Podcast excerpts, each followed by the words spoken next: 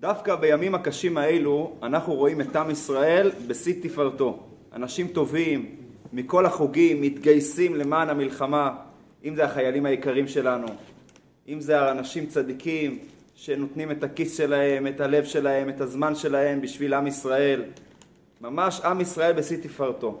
אחד הארגונים הבולטים שאנחנו רואים שהוא עכשיו התגייס למערכה בשיא, בשיא העוצמה זה ארגון אחים לנשק. ארגון אחים לנשק הוקם לפני בערך עשרה חודשים. הוא היה מעורב בצורה מאוד מאוד אה, נרחבת במאבק המשפטי הגדול שהיה עד לפני המלחמה, בהפגנות, בחסימות כבישים, הפסקת התנדבות ועוד ועוד. ברגע שהתחיל הטבח הנורא בשמחת תורה, הארגון פתח חמ"לים, גייס למעלה מ-15 אלף מתנדבים לחלץ משפחות מתוך הקיבוצים, לסייע לחיילים, לתמוך במשפחות שנפגעו ועוד הרבה פעולות למען המערכה. כמו אחים לנשק הם לא היחידים, מתנדב, מתנדבים עוד מאות ואלפי עמותות ואנשים בלי עמותות אבל היום אני רוצה במסגרת השיעור, כפי שאתם אה, בחרתם, מי שנמצא בקבוצה של השיעורים, לדבר על המסר החשוב והעוצמתי מאוד שלמדתי דווקא מהארגון אחים לנשק. המסר החשוב הזה מסתתר לו בתוך הסיפור התנ"כי המיוחד במינו של יעקב ועשיו שנקרא הפרשה שלנו פרשת תולדות. המסר הזה שהוא נמצא בתוך הסיפור שכבר נדבר עליו התגלה במלוא עוצמתו בסיפור של אחים לנשק. אבל נתחיל מהסיפור התנ"כי ואז נגיע למסר של אחים לנשק. אחרי עשרות שנים של נישואים של יצחק ורבקה, יותר מדויק עשרים שנה, התפילות הרבות של יצחק ורבקה נענות. עשרים שנה לא לא, לא היו להם ילדים, ואחרי עשרים שנה רבקה נכנסת להיריון. אבל ההיריון לא היה קל בכלל. ויתרוצצו הבנים בקרבה. היה לה צער מאוד גדול מההתרוצצות, עד כדי כך שאפילו הצטערה על כך שהיא נכנסה להיריון. ותאמר אם כן, למה זה אנוכי? הצטערה על ההיריון, עד כדי כך היה לה צער. ואז היא הולכת לבית המדרש של שם ועבר, והיא מגיעה לשאול, ותלך לדרוש את השם. היא מגיעה לשאול מה לעשות, מה, מה יהיה עם הצער הגדול שיש לה בהיריון. מה היה הצער הגדול שלה? אומרים חכמינו במדרש דבר מאוד מעניין. ההתרוצצות הזאת היא לא הייתה סתם התרוצצות של כאבים, כאבי הריון. היה משהו מאוד מאוד משונה. כשהייתה עוברת ליד בית הכנסת, בית המדרש, היא הרגישה שהעובר רוצה לצאת. אמרה, או, כנראה יש לי עובר שהוא עתיד להיות גדול בישראל. כאשר היא הולכת ליד בית עבודה זרה, היא שוב מרגישה שהעובר רוצה לצאת. ואז היא אומרת, רגע, כנראה שיש פה איזה רשע גדול שרוצה עכשיו uh, לעבוד עבודה זרה. וזה הטריד את מנוחתה. הילד לא סגור על עצמו. מה הוא רוצה, בית כנסת או בית עבודה זרה? הוא רוצה ללמוד תורה או חלילה לעבוד עבודה זרה? וזה השינוי הגדול הזה, הניגודיות הזאת, הטרידה מאוד את המנוחה שלה. ואז היא הלכה לבית המדרש של שם ועבר, ושם שם מעביר מסר מרגיע מהקדוש ברוך הוא. שני גויים בבטנך, ושני לאומים ממאייך ייפרדו. זה לא ילד אחד מבולבל, זה שני ילדים שכל אחד משתוקק ללכת לכיוון אחר לחלוטין. אחד רוצה בית המדרש והשני רוצה בית עבודה זרה. זה הרגיע אותה, זה לא ילד מבולבל, זה שניים. תאומים, אז לא היה אולטרסאונד. ואז הילדים נולדים, וכבר בלידה שלהם ההתרוצצות שהייתה בזמן ההיריון כבר מתחילה להתגלות. ויצא הראשון אדמוני. מה זה אדמוני? אדמוני, אומר המדרש, מלשון אדום, זה סימן שהוא עתיד להיות שופך דמים, רוצח. ויקראו שמו עשיו. כבר בלידה שלו, זה שהוא היה אדמוני, זה כבר מסמל שהוא הולך להיות רוצח. עברו כמה שנים, הילדים חגגו בר מצווה, ויגדלו הנערים, ואז אותם סימנים מקדימים באמת התגלו. ויהי עשיו איש יודע ציד איש שדה, ויעקב איש תם יושב אוהלים. יעקב פונה לבית המדרש, ועשיו פונה לבית עבודה זרה, יעקב לומד תורה, עשו רוצח, גונב, יעקב צדיק, עשו רשע.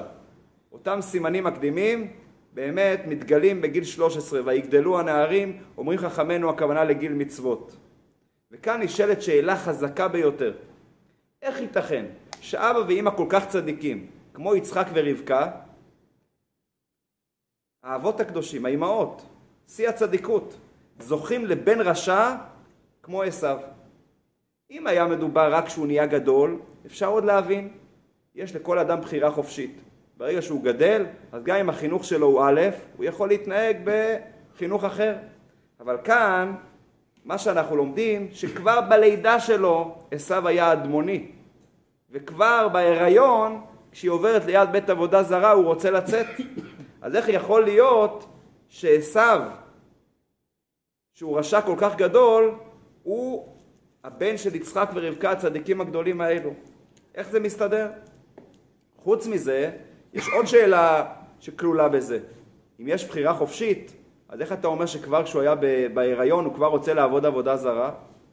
איך אתה אומר שהוא נולד הוא כבר אדמוני? אז א', איך בכלל יש להורים צדיקים כזה ילד רשע מגיל צעיר?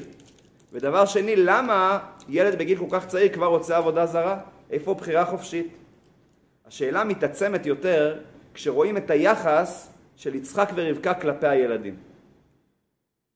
ויאהב יצחק את עשיו כציד בפיו, ורבקה אוהבת את יעקב. זה שרבקה אוהבת את יעקב זה הגיוני? איש תם יושב אוהלים, הולך בדרך שרבקה ויצחק מנחילים לו, דרך התורה, דרך המצוות, מעשים טובים, זה הגיוני. אבל זה שיצחק אוהב את עשיו? עשיו הוא סמל הרוע, אכזריות, רצח, עבודה זרה. יצחק אוהב את עשיו? מה, מה כתוב מיד פסוק לאחר מכן? ויבוא עשיו מן השדה והוא עייף.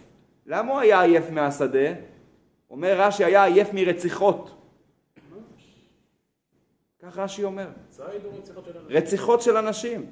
הוא היה רוצח. אדם כזה, מה זה נתן? אדם כזה יצחק אוהב? יצחק אוהב את עשיו כציד בפיו? מה זה כציד בפיו? ציד בפיו, זה הסיבה, ויאהב יצחק את עשיו כי ציד בפיו.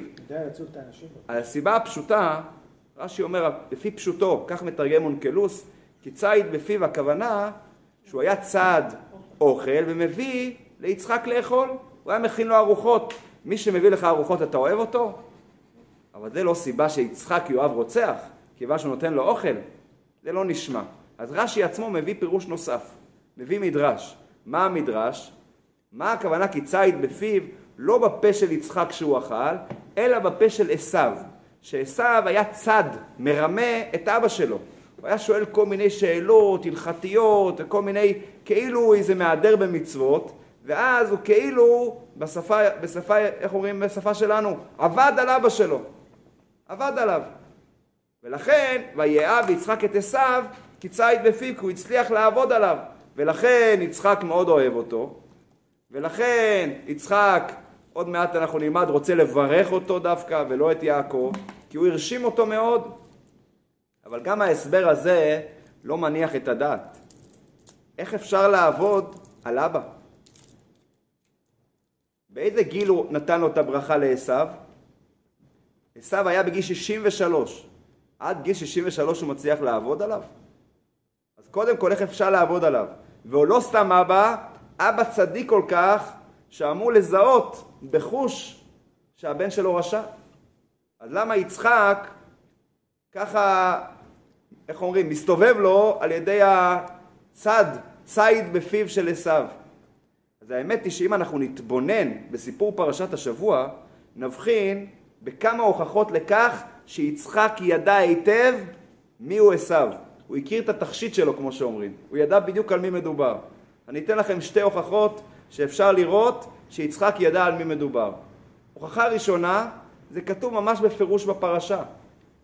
ותהיינה מורת רוח ליצחק ולרבקה. הנשים של עשיו היו מורת רוח. כלומר, הם היו לזרה, הם היו, הכיסו את יצחק ורבקה. למה? כי מה הם היו עושות? עובדות עבודה זרה. עד כדי כך שלפי אחד מהפירושים של רש"י, העבודה זרה של נשות עשיו הובילה לכך שיצחק נהיה עיוור בגיל מוקדם, מהעשן של העבודה זרה. רש"י מביא כמה פירושים, זה אחד מהפירושים. אז אנחנו רואים שיצחק ידע טוב טוב על מי מדובר, מי זה הנשים שמסתובבות עם עשיו, עובדות עבודה זרה, הוא אפילו נהיה עיוור מזה. אולי תגידו, טוב, זה הנשים של עשיו, אבל עשיו עצמו אולי הוא צדיק. בהמשך הפרשה יש עוד הוכחה שרואים שיצחק ידע על מי מדובר. הכיר טוב טוב את עשיו. זה היה כמו שהזכרתי קודם, שיצחק מזמין את עשיו לקבל ממנו ברכות. לפני שהוא הולך למות הוא מזמין את עשיו, רבקה שומעת שיצחק רוצה לברך את עשיו, היא נכנסת לחרדה. עשיו יקבל את הברכות, עשיו הרשע, ורבקה אוהבת את יעקב. מה היא עושה? ממהרת ליעקב ואומרת לו, בבקשה ממך תתחפש לעשיו, כי עשיו, הידיים שלו היו שעירות, תתחפש לעשיו, ואני אכין לך את הארוחה, ותרוץ ותקדים את אח שלך לפני שהוא יבוא לקבל את הברכות. תיקח לו את הברכות. ואז יעקב מגיע ל... ליצחק, ואומר לו, אני בנך בכורך עשיו, הגעתי לקבל את הברכות. יצחק, משהו שם מחשיד אותו, משהו מחשיד אותו. ואז הוא אומר לו, בוא אני רוצה למשש אותך.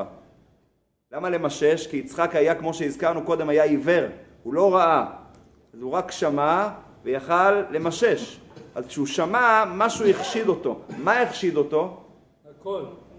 הקול הפיזי, אם זה רק היה קול, אז לכאורה... הגישה. אז לכאורה הוא היה מיד מזהה שמדובר על, אה, על הבן יעקב. אם אני שומע שני אנשים, ואני מכיר את הקולות שלהם, אני יכול מיד לזהות. אם זה רק היה הקול, אז ברור שהוא היה מזהה על מי מדובר. זה לא היה קול ממש הצליל. אם זה היה צליל הוא היה מזהה מיד. אלא זה היה התוכן של הדברים. מה היה התוכן? אומר רש"י שהוא שמע שם שמיים שגור בפיו של יעקב. אז זה לא יכול להיות עשיו. כלומר הוא כבר זיהה שעשיו אין שם שמיים שגור בפיו. ואז הוא אומר לו, גשה נא ועמושך בני, אני רוצה למשש אותך, האם אתה בני עשיו, אם לא, ואז הוא ממשש אותו, ואז הוא מכריז את ההכרזה המפורסמת, הכל כל יעקב, והידיים ידי עשיו. מה זה הכל כל יעקב? אז רש"י מפרש ומוסיף, לא רק השם שמיים שגור בפיו, הוא אומר, כשיעקב ניגש ליצחק, הוא אומר לו, קום נא שבה ואוכלה מצדי. כשעשו מגיע, הוא מדבר בגסות, לא בעדינות כמו יעקב. יקום אבי. אז כבר בסגנון, א', שם שמיים שגור בפיו, ב', הסגנון הגישה של יצחק, של יעקב ליצחק, הוא אומר הכל כל יעקב, זה לא עשו. מה אנחנו רואים? שהוא הכיר את התכשיט שלו, הוא ידע מי זה עשו, אין שם שמיים שגור בפיו, הוא ידע שעשו מדבר בגסות, יקום אבי. לאידך, הוא מכיר את הצדקות של יעקב, הכל כל יעקב. ואם כך, חוזרת השאלה ומתעצמת. אם יצחק, אם יצחק אכן מכיר את עשו, את הרשעות שלו, את הנשים שמסתובבות סביבו, את הסגנון שלו, הוא יודע לאידך את הצדקות של יעקב, איך אפשר שיצחק דווקא אוהב את עשו? איך הוא מצליח? הוא לא, לא עבד עליו הרי, ניסה לעבוד עליו, הוא לא הצליח. וגם הוא הולך עוד לברך אותו, את עשו ולא את יעקב. מה הולך פה? זו שאלה מאוד מאוד אה, זועקת לשמיים. ואני חוזר לשאלה הקודמת, איך בכלל נולד עשו שהוא רשע ליצחק ורבקה? ואיך יכול להיות שאין לו בחירה חופשית? מה הולך פה? מה מסתתר מאחורי הדברים? אז זו השאלה שאנחנו נדון עליה היום בשיעור, והמסר שהזכרתי על אחים לנשק זה מסר שמסתתר מאחורי הסיפור שנלמד עכשיו. הרמב"ם, יש לו חיבור מאוד יפה שנקרא שמונה פרקים לרמב"ם. זה הקדמה לפרקי אבות, בחיבור של המשניות של הרמב"ם. ושם הוא אומר דבר מעניין. הוא אומר, יש שני סוגי אנשים בעולם. יש אנשים שנולדים עם אופי רגוע, שלב, נטייה להתנהגות של דרך ארץ, מצוות, מעשים טובים. זה נקרא בשפתנו ילד טוב ירושלים. אנשים, הכל זורם להם, אין להם בכלל אה, התנגדויות, ואין להם אה, יצרים מדי ככה קשים, ואין להם אתגרים. הכל הולך כמו שצריך. ללכת בתלם בשבילם זה הדרך הרגילה, זה לא צריכים פה איזו עבודה מיוחדת. את הסוג האנשים הזה הרמב"ם מכנה בשם החסיד המעולה. יש לעומתם סוג אנשים שונה שנולדים עם טבע חם ותוסס, הנטייה שלהם היא לעשות שטויות ודברים שליליים. היצר עובד אצלם שעות נוספות. בשבילם ללכת בתלם זה ממש ממש לא מובן מאליו. זה אתגר מאוד משמעותי. את הסוג הזה, השני, הרמב"ם מכנה בשם הכובש את יצרו. בשביל ללכת בתלם הם צריכים לעבוד מאוד מאוד קשה. מה אתם אומרים? איזה סוג נראה לכם גבוה יותר? החסיד המעולה או הכובש את יצרו? מה אתם אומרים? הכובש את יצרו. כולם אומרים הכובש את יצרו? אצלכם זה מובן מאליו. אבל בואו רגע נבחין. לערבב. מה? לערבב. לערבב, אתה אומר. בוא נבחין רגע. מי עושה יותר טוב את העבודה? אין ספק שהחסיד המעולה עושה את העבודה יותר טוב. זה יותר מושלם? הוא. אין לו סטיות מהדרך, עושה את זה בדיוק כמו שצריך, אבל כולכם כבר מיד ככה זועקים ואומרים, זה לא חוכמה, זה קל, חסיד המעולה. לעומתו הכובש את יצרו, עובד קשה, ואנשים מעריכים מאמץ. אז לכן, המעלה של הכובש את יצרו היא גבוהה יותר, וכך אומר הרמב"ם, שהכובש את יצרו מעלתו גבוהה. אבל זה לא רק בגלל שאצל החסיד המעולה הולך הכל בקלות, ואילו אצל הכובש את יצרו זה הולך עם מאמץ. זה לא רק קל או קשה, אלא גם האנרגיות שיש לכובש את יצרו, זה אנרגיות הרבה יותר חזקות. כיוון שהוא אדם תוסס, ועדיין מלא מלא אנרגיות, רק כשהוא עושה את הדברים כמו שצריך, התוקף שהוא עושה את זה, זה הרבה הרבה יותר גבוה, מאשר זה שעושה את זה ברגוע, בלי הרבה מאמץ. כמו שאומרים, שמעלתם של בעלי התשובה גבוה, גבוהה ממעלתם של הצדיקים. למה? כי הצדיק אצלו הכל הולך בקלות, ברוגע, בנחת. הוא לא טס כל כך מהר. הוא הולך ברגוע. הבעל תשובה לעומתו, מי שכובש את יצרו ומתגבר, הוא יכול להגיע למהירות גבוהה הרבה יותר. אז לכן מעלתו של הכובש את יצרו הוא הרבה יותר גבוה. ניתן לכם דוגמה יפה מאחד מגדולי חכמי ישראל בתקופת האמוראים. השם שלו היה רבי שמעון בן לקיש. הכינוי שלו היה ריש לקיש. היה סיפור מאוד יפה עליו. הוא נולד, קראו לו שמעון. שמעון הצעיר נולד לבית משפחה, דווקא משפחה של תלמידי חכמים מכובדת, אבל בגיל די צעיר הוא כבר הלך לדרך הרעה. הלך לדרך הרעה, היה לו גבורה מאוד מאוד אה, יוצאת מן הכלל, והוא הפיל ככה את האימה על כל האנשים סביבו. ועד שהוא נהפך להיות ראש כנופיית שודדים. כדי לתאר את הגבורה שלו, אז מסופר בתלמוד שפעם אחת הוא פגש קבוצה של שודדים אוכלי אדם, זה נקרא קניבלים. תפסו אותו, ואז הם רצו לאכול אותו, זה היה המנהג האכזרי שלהם.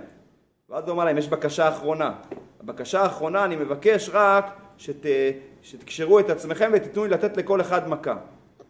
משום מה הם הסכימו, כנראה שהוא היה נראה להם ככה מישהו ש... איך אומרים? לא מאיים עליהם. ואז מסופר, נתן לכל אחד מכה, הרג אותו במקום. אחד אחרי השני הרג את כולם. הוא היה בעל תוקף מאוד מאוד חזק, ונהפך להיות ראש השודדים. יום אחד הוא נפגש על שפת הנהר עם. מכר ותיק שלו, רבי יוחנן. הם למדו פעם, כשהיו ילדים קטנים למדו ביחד, וכדי להראות את הגבורה שלו, הוא קפץ מצד אחד של הנהר לצד השני. ריש לקיש עשה קפיצה. רואה את זה רבי יוחנן, והוא אומר לו, חילך לאורייתא. הכוח שלך, האדיר, תנצל אותו לתורה, תנצל אותו לדברים טובים. תנטוש את הדרך הרעה, דרך השוד, דרך. אולי גם רצח, זה בדרך כלל מגיע ביחד. תתמסר ללימוד התורה, ואתה, אם תעשה את מה שהצעתי לך, הוא כל כך האמין בו, אני אתן לך את אחותי לאישה. אז היה יותר מקובל לתת את האחות. זה, זה חיים של פעם. הדברים של רבי יוחנן חדרו אל הלב שלו, וריש לקיש עזב את האומנות של הליסטות, של, ה, של, של השוד, נקרא ליסטים זה נקרא שודדים, והתמסר ללימוד התורה, והגה בה יומם ולילה, עם כל הכוח, חילך לאורייתא. הוא למד כל פעם, ארבעים פעם כל לימוד שלו. ועד שהוא עלה במדרגות התורה, עד שהגמרא אומרת, כל מי שראה את ריש לקיש בלימודו, נדמה היה לו כאילו עוקר הרים וטוחנן זה בזה. עד כדי כך היה לו כנראה עומק, היה לו התלהבות לקח את כל ההתלהבות שלו, גייס אותה עבור לימוד התורה. הסיפור של ריש לקיש מלמד אותנו שיכול להיות אדם שנולד בטבע שלו עם משיכה לדברים שליליים. ואפילו הוא משתמש בהם לדברים שליליים. הוא הפך להיות ראש השודדים. אבל הוא לקח את העוצמות שלו וניתב אותם לדרך הנכונה. הוא לקח את הכריזמה, את העוצמה שלו, מראש השודדים הפך להיות ראש הישיבה. זה הסיפור העוצמתי של ריש לקיש. זה גם הסיפור של יעקב ועשו. יעקב ועשו לא נולדו צדיקים ולא נולדו רשעים. הם נולדו שונים. יעקב הוא החסיד המעולה שהזכיר הרמב"ם. איש טעם, יושב אוהלים, כבר בבטן של אמא מה הוא רוצה מיד? ללכת לבית המדרש. כשהוא גדל מיד לומד תורה, הכל הולך על מי מנוחות. עשו לעומתו נולד עם נטיות שליליות, יצר חזק מאוד, אבל גם עם כוחות חזקים מאוד. יש לו יכולת לכבוש את יצרו. עשו הוא הצד השני שאומר הרמב"ם, הכובש את יצרו. הוא יכל לתעל את כל האנרגיות של, שלו לכיוון חיובי, כמו שעשה ריש לקיש. עשו לא נולד רשע, הוא בחר להיות רשע. זו הנקודה החשובה בהסתכלות על עשו. למדנו מקודם שעשו נולד אדמוני. מה אמרנו? מה זה אדמוני? שופך דם. אז לכאורה זה לא כל כך מסתדר עם מה שאמרנו. אז יש גמרא מאוד יפה, מסכת שבת. הגמרא אומרת כך, מי שנולד במזל מאדים, הוא הולך להיות שופך דמים. נשאלת השאלה ככה, רגע, מהו השם שהוא נולד במזל מסוים, בתקופה מסוימת, בגלל זה הוא יהיה שופך דמים? איפה הבחירה החופשית? מסביר רב אשי מהגמרא, שלא הכוונה שכל מי שנולד במזל מאדים הוא יהיה רוצח, לא זה הכוונה. שופך דמים יכול להיות גם שוחט, יכול להיות גם רופא, יכול להיות מועל, כלומר הוא שייך לעניין של דם. איזה דם? הוא יחליט. הנטייה שלו זה דם, משהו רותח, תוסס, אבל איזה סוג דם הוא יחליט. הבחירה של האדם תלויה בידיים שלו. הוא נולד עם טבע מסוים, טבע של הכובש את יצרו. יש כאלה שנולדים עם טבע קל יותר, של החסיד המעולה. מסופר על אחד מחכמי ישראל, אני לא יודע מה השם שלו, אבל זה סיפור יפה. הוא היה מאוד מאוד, אה, מתמיד מאוד גדול. הוא הצטיין מאוד בלימוד והתמדה, יושב שעות ארוכות. אז פעם אחת מישהו ככה אתגר אותו, הוא אומר לו, מאיפה אתה לוקח את הכוח ההתמדה? לומד ולומד ולומד. אז אותו גאון גדול, אותו חכם אמר לו, האמת היא אני בכלל לא מתמיד. אני מטבעי עצלן גדול. ברגע שאני מתיישב על הגמרא, אז אני עצלן, אז אני נשאר פה, אני לא הולך לשום מקום. לקח את הטבע של העצלנות שלו, שאין לו כוח לעמוד, אז הוא נשאר ללמוד, הוא אומר, אני עצלן, אני לא מתמיד. זה המסר החשוב שלמדתי מאחים לנשק. אחרי כל ההקדמה של הסיפור של יעקב ועשו. יש להם הרבה כסף, משאבים, הרבה מתנדבים, 15 אלף מתנדבים, הרבה לוגיסטיקה, יש להם יכולות עצומות. השאלה מה עושים איתם? היכולת לקחת את כל היכולות העצומות שלהם, את כל הארגון האדיר שיש להם, לרתום אותם בבת אחת למען עם ישראל, למען אחדות ישראל, זה דבר עצום מאוד. תחשבו אם כל הארגונים, כל העמותות בארץ, היו לוקחים את כל האנרגיות שלהם ולוקחים את זה בשביל עם ישראל. איזה כוח זה? כלומר, כל אחד מאיתנו יש לו יכולות, יש לו ארגז כלים, יש לו משפחה, יש לו חברים. זה מצב נתון. מה אנחנו עושים עם זה? איך אנחנו מתעלים את זה לכיוון חיובי? וזה הסיפור של, למדתי מאוד מהאחים לנשק, שהם לקחו את כל האנרגיות שלהם עכשיו, אני לא מדבר מה שהיה קודם, על זה אני לא נכנס, אני מדבר על מה שקרה עכשיו. לקחו את כל הדברים האלה לכיוון חיובי, זה דבר שמלמד אותנו איזה עוצמות יש לכל אחד לתעל אותם לדבר טוב. זה אגב הסיבה למה, שאלנו למה, למה יצחק כל כך אהב את עשיו. למה הוא לא אהב את יעקב? כמובן שהוא אהב אותו, אבל למה הוא אהב יותר את עשיו מיעקב? נו, יש לנו תשובה, תשובה ברורה. יצחק ראה את העוצמות האדירות שיש לעשיו. הוא ראה את הפוטנציאל העצום שיש לו. למרות שבפועל הוא לא התנהג טוב. הוא ראה מי זה, הוא הכיר את זה כמו שלמדנו קודם. יצחק רצה לגלות את הפנימיות של עשיו, את הפוטנציאל שלו, ולכן הוא הרעיף עליו אהבה, ולכן הוא רצה לברך אותו. למה הוא רצה לברך אותו? הוא רצה לגלות את הפוטנציאל שטמון בו. אגב, זו הסיבה שדווקא יצחק אהב את עשיו. כי יצחק, מה המידה שלו? אברהם הוא חסד. יצחק מה הוא? גבורה. גבורה. גבורה זה עוצמות. יצחק, כיוון שהטבע שלו היה של עוצמה גדולה, לכן הוא גם רצה לקחת את העשיו, את העוצמות של עשיו ולגלות אותם. ולכן הוא נטע דווקא לסוג של כובש את יצרו, שזה עשיו יותר מאשר הסוג של חסיד המעולה, שזה יעקב. מספרים סיפור יפה, מפורסם, אבל זה סיפור יפה, שרבי לוי יצחק מברדיצ'וב, שהיה מכונה בשם סנגורם של ישראל, פגש פעם איזה אדם, עובר עבירה גדול מאוד, ואז הם שוחחו ביניהם, ואותו עובר עבירה התגרה קצת ברבי לוי יצחק מברדיצ'וב. אז הוא תמיד היה, לא היה, הוא לא היה, איך אומרים, נכנס לתגרה. תמיד היה מסתכל חיובי. הוא אמר לו, אני רואה אותך, אני מקנא בך. אותו אדם מסתכל, אומר, אתה מקנא בי? אתה צדיק גדול, רב גדול, אני עובר עבירות, רשע גדול, היה עובר עבירה גדול, מה אתה מקנא בי? אז הוא אמר לו, כתוב בגמרא שלנו, שאדם שלוקח את העבירות וחוזר בתשובה, הזדונות נעשים לו כזכויות. אותן עבירות הופכים להיות זכויות. כל כך הרבה עבירות עברת, אם אתה עכשיו תחזור בתשובה, כל העבירות יהפכו לזכויות, אתה עוקף אותי בסיבוב. אז שמעתי פעם שהוא אמר לו, תבוא עוד כמה שנים אתה תקנא בי עוד יותר. אבל בסופו של דבר אותו הדברים חדרו לליבו והוא חזר בתשובה. כלומר, יש לבן אדם אנרגיות. מה אתה עושה עם האנרגיות? לוי יצחק מברדיצ'וב היה כמו יצחק אבינו. רבי לוי יצחק, גם לא קראו יצחק, הוא ראה את האנרגיות הטובות שיש בו.